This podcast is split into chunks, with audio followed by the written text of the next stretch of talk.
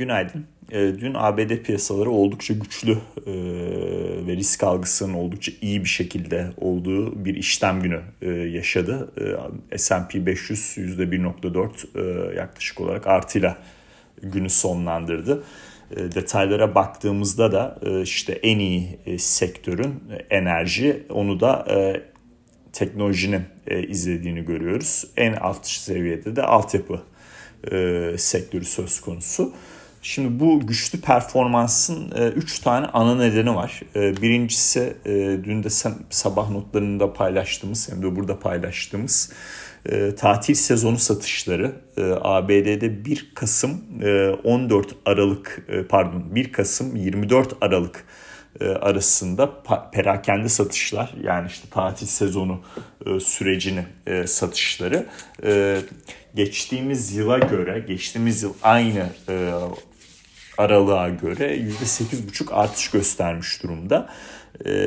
bu oldukça pozitif algılandı. ABD iç tüketiminin ve dolayısıyla bunun büyümeye etkisinin pozitif e, sinyali olarak e, algılandı. E, dolayısıyla dördüncü çeyrekte de e, güçlü bir e, ABD büyümesiyle karşılaşabiliriz e, şeklinde yorumlandı diye anlıyorum.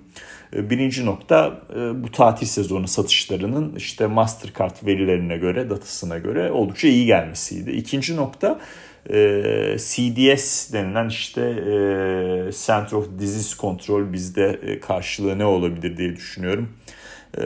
Yani Türkçe karşılığı işte bu e, hasta olan kişilere yani hastalıkları kontrol alma üzerine olan bir merkez öyle söyleyeyim. Bu Covid ile ilgili olan işte evde zorunlu durma süresini işte karantina süresini yarı yarıya azalttı. Şimdi bu önemli bir nokta. Bu niye önemli bir nokta? Şimdi omikron e, biliyorsunuz oldukça bulaş etkisi yüksek bir varyant.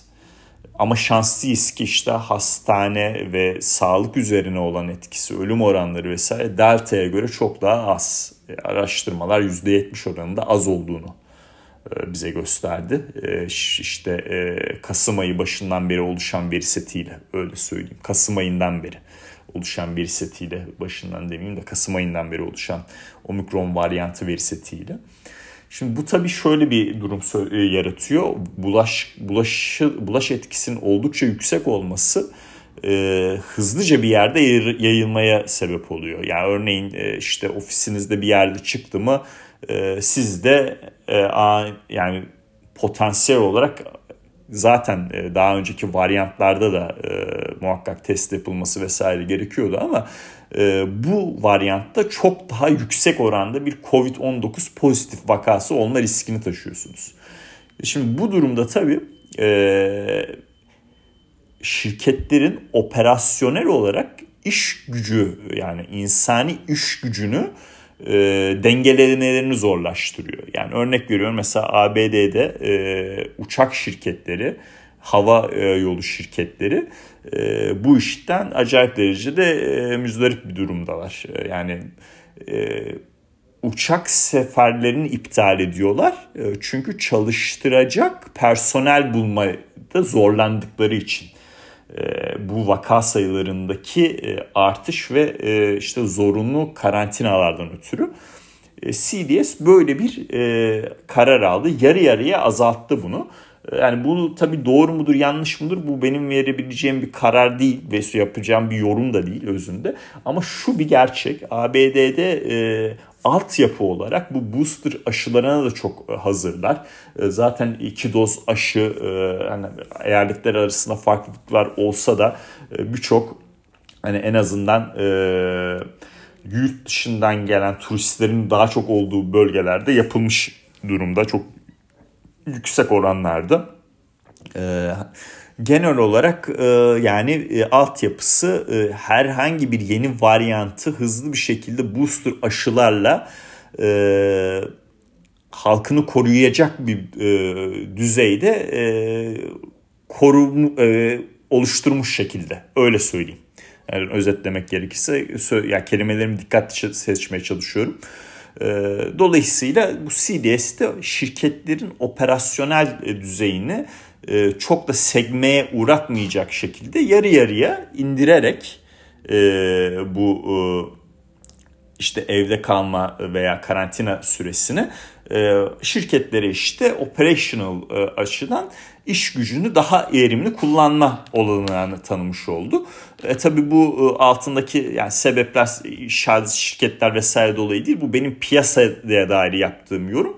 Ama altındaki işte e, temel sebepler e, zaten gerekli noktalarda e, anlatıldı, konuşuldu e, diye anlıyorum. E, üçüncü noktada e, bu e, petrol fiyatlarının dün e, iyi bir yükseliş yaşaması. Bu da işte enerji sektörünü e, yükseltmiş oldu. E, petrol fiyatlarında e, yani açıkçası benim beklentimin e, den ayrışarak e, ben 100 e, günlük e, ortalamasında bir direnç olabileceğini ve buradan 200 günlüğe dönebileceğini düşünüyordum ama orayı kırdık. Şu anda 50 günlük direnç ortalamasındaki direnci takip ediyorum. İyi bir yükseliş yaşadı. Yani bu sene sonu işte az likidite etkisinden de bir miktar burada etkisi vardır. Daha yüksek seviyede etkisi vardır. E, likiditenin az olması bu yükselişte ama e, ben açıkçası 50 günlüğün en azından işte 76-65'te bulunan 50 günlüğünde yukarıya kırılmakta e, en azından bu aşamada zorlanabileceğini düşünüyorum. İşte yarın stok verileri açıklanacak ABD tarafından. Onun etkisi bir miktar negatif olabilir diye düşünüyorum açıkçası. Ee, şimdi tabii bu üç kompozisyonda e, işte e, tatil sezon satışlarının iyi bir şekilde açıklanması, e, CDS'in karantina süresini yarı yarıya indirmesi ve petrol fiyatlarındaki yükseliş dolayısıyla S&P'de de oldukça iyi bir yükselişe neden oldu. Ama ben gene tekrarlayacağım bu e, geçen haftadan beri yaşanan yükselişler ve rekor seviyede bulunduğumuz şu noktalar hep düşen hacimlerle oluyor. Yani e, ABD'nin e, sezonsal olarak en düşük işlem hacminin olduğu bir dönemdeyiz. Dolayısıyla 2022 başı itibariyle hacmin tekrardan piyasaya gelmesiyle e, bu tabloda e, farklı bir e, görünüme e, sahip olacak fiyatlamalar karşımıza çıkarabilir. Şu an için her şey muazzam. E, günlük gülistanlık e, iyi bir şekilde endeksler yükselmeye devam ediyor. Ama mesela New York Fang e, Plus endeksi işte Megatek isimlerinin olduğu endeks ABD'de 50 günlüğün hala altında. E, yani daha hacimli olan hisselerde e, bir miktar daha işte e, yukarı yükselişler hala soru işaretleri altında. Bu aklımızın bir köşesinde olsun. Hani New York işte Megatek isimlerde de yükselişlerin hızlı bir şekilde gelmesi işte Fang Plus endeksini örnek veriyorum 50 günlüğün üzerine atarak daha da iyi noktalara gitmesi bu S&P'deki yükselişlerin e, kalıcılığını ve devamlılığını bana bu aşamada gösterecektir. Ama hala ben bir miktar e, soru işaretlerindeyim açıkçası. Bunu niye anlatıyorum? Şu yüzden anlatıyorum. Bir strateji kur, kurarken e, işte endeks iyi gidiyor buradan al demek mesela iyi bir getiri sunuyorsa söz konusu olabilir. Ama diğer türlü bu iyi getiriden kasıt da geçmiş dönemlerde olan getirilerinden işte e, yani S&P 500'de e, son 3 yılın yıllık getirilerine baktığımızda e, yani tarihsel ortalamaların oldukça üzerinde olduğu için 2022 için analistlerin beklentileri işte bugün YouTube kanalında da onun çekimini yapacağız. Beklentileri bir miktar geçmiş dönem ortalamanın altında kaldığı için hani buradan direkt bir hisse senedi e, exposure işte alım yapılması S&P 500 özelinde konuşmaktansa dediğim gibi işte buy the dip senaryolarıyla düşüşlerde pozisyonlanmalarla e, bir strateji oluşturulması şu aşamada daha mantıklı geliyor bana. Bu yüzden bunu e, söylüyorum ve e, kapsamlı bir şekilde analiz ediyorum. Yani S&P 500 işte geçen haftadan beri yükseliyor, hacim düşüyor. Burada sene başında itibaren bir miktar likidasyon olursa örnek veriyorum mesela 100 günlük ortalamasından bir alım fırsatı tekrardan yaratır mı soru işaretine cevap aradığım için e, bunları paylaşıyorum arkadaşlar. E, gün e, özetlemek gerekirse. Şimdi bu ABD tarafıydı. Bugün işte vadeli AS piyasaları da tabii oldukça iyi fiyatlanıyor. Risk algısı oldukça iyi. Bir ama Fransa tarafından bahsetmek istiyorum. İşte dün yeni tedbirleri açıkladı. E, korkulan senaryo olmadı. Yani ben de Hollanda gibi bir tekrardan kapanma olur mu olmaz mı onu açıkçası kendi kafamda tartıyordum.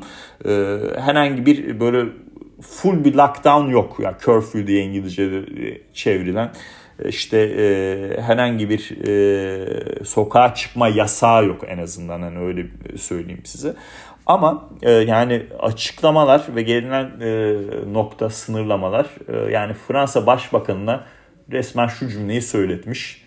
A film without an ending. Yani Covid ile ilgili olarak ya herhalde e, söylenilecek en e, doğru e, yorumlardan biri geldi e, Fransa Başbakanı'ndan. Sonu olmayan film diyor kısacası.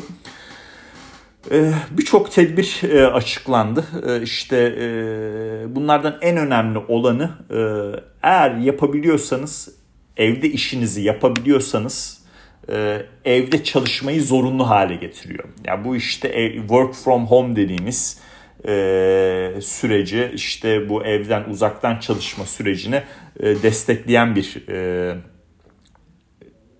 açıklama ve kural olmuş oldu. 15 Ocak tarihi itibariyle geçerli olacak. Başka şeyde açıklamaları da var. İşte booster aşıları, 3. doz aşılarla ilgili e, o süreyi azaltmışlar. Yani ikinci dozdan sonra bekleme gerek beklenen gereken süreyi azaltmışlar.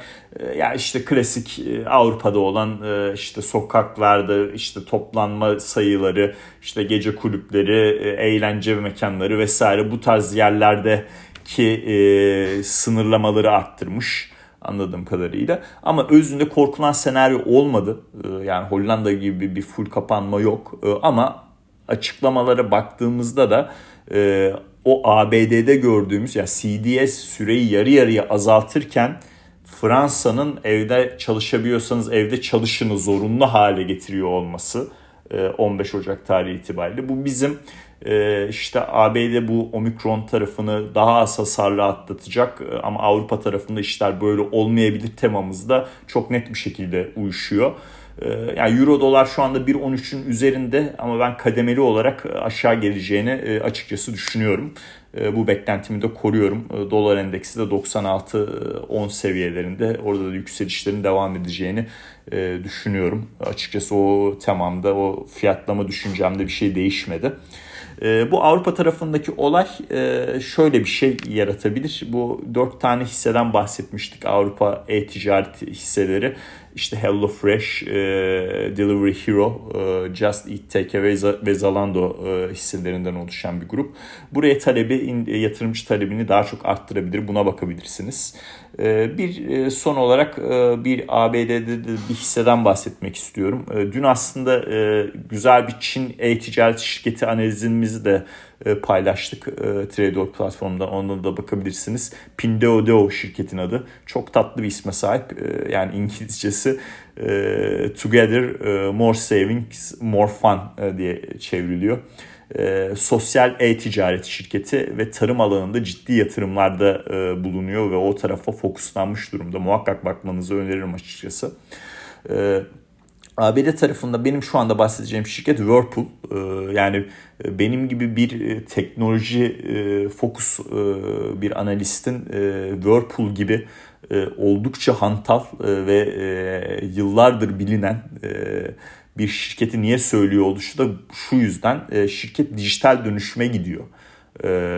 ve e-ticaret satışlarını arttırmayı hedefliyor. Direkt son kullanıcıyı hedefleyen bu direct to consumers dediğimiz iş modeline ağırlık veriyor. Bu oldukça önemli.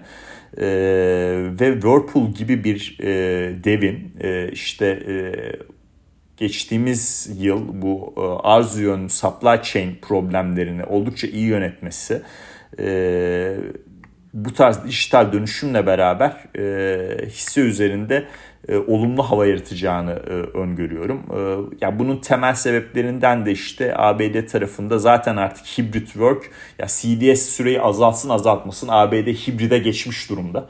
Yani bizim buradan gördüğümüz en azından e, bu yani bu bu here to stay yani hibrit kalacak ABD tarafında. E, iyi. Çok bildiğimiz yatırım bankaları bile e, o ofislerin içinde olmanız lazım düşüncesi altında bunu şu anda sağlayamıyor ve hibrit bundan sonra ABD tarafında yeni çalışma düzeni olarak herhalde uzun yıllar boyunca kalacaktır diye düşünüyorum. Ee, bir o. ikincisi bu hibritin kalması da bir eve işte e, beyaz eşya yatırımlarının da arttırılmasına sebep oluyor. İkinci konu konut fiyatları. Ee, bugün ABD'den de konut fiyatları e, verisi açıklanacak. 2020'den ee, itibaren çok iyi bir yükseliş yaşadı. Burada da tabii e, bir noktadan sonra konut fiyatlarındaki artışı konut sahipleri borç alarak eve yatırım yapmaya da çevirebiliyor. Bu önemli de, önemli bir etken e, ve bu Whirlpool gibi şirketlere pozitif yarayacağını düşünüyorum. E, ama Whirlpool'un ana benim beni çeken nokta e-ticareti öne çıkartıp dijital transformasyonu yapıyor olması. Değerlemelere baktığımızda 8.5x işte 12 aylık beklenen FK'da trade ediyor. Yani sektörün yarısı neredeyse. E, o işte gelen alışkanlık hantal şirket olması vesaire bu e, noktadan gelen bir e, fiyatlama bu şu anda. Ama bu dijital dönüşümü işte direct consumer iş modelini iyi bir şekilde oturtabilirse bu hantal şirketin uzun vadede yani ciroda %25'lik bir büyüme filan yıllık yaratabileceği bahsediliyor. Bu fantastik bir rakam yani öyle özetleyeyim size. Bu şirket için yani 20 milyar dolarlık cirosu olan bir şirkette e, double digit'i geçtim yani %20'lerde bir büyüme e, uzun vadede eğer bu iş kolu olursa gibi bir açıklama yani inanılmaz büyük bir inanılmaz e, bir nokta. E, dividend yani temettü verimi de %2,5 seviyesinde. E, işte temettüye bakan e, daha yaşlı jenerasyonlar için en azından e, saygı duyarak bunu söyleyebiliriz diye düşünüyorum. Ee, yani e, şu anda işte 230 seviyelerinde olması lazım hisse. Whirlpool bakalım hemen. 230 ee, seviyelerinde olması lazım. Evet tam 230 hatta. Ee, yani bunun ilk aşamada 240-245 bandına doğru e, hareket etmesini ben açıkçası bekliyorum. Analistlerin tavsiyeleri de e, oldukça iyi en azından bilindik analistler. Hani e, tabii çok negatif olanlar da var şirketle ilgili olarak ama JP Morgan mesela 306 dolarda 12 aylık hedef fiyatını tutuyor. Goldman e, 280 dolarda tutuyor vesaire vesaire. E, buna da bakılabilir diye düşünüyorum. E, son olarak e, Bitcoin'den bahsedeyim. 50 binin altındayız. Ortalamalar birbirini kesti. 200 günlüğünü takip ediyorum. 47 bin seviyelerinde olan. Tek aşamada kıracağını düşünmüyorum ona ama o 10 yıllık real getiri olayı işte altında da o bahsettiğim o negatif etkiyi yaratırsa eğer bir noktadan sonra yani daha aşağı seviyeleri öne çıkaracağını düşünüyorum.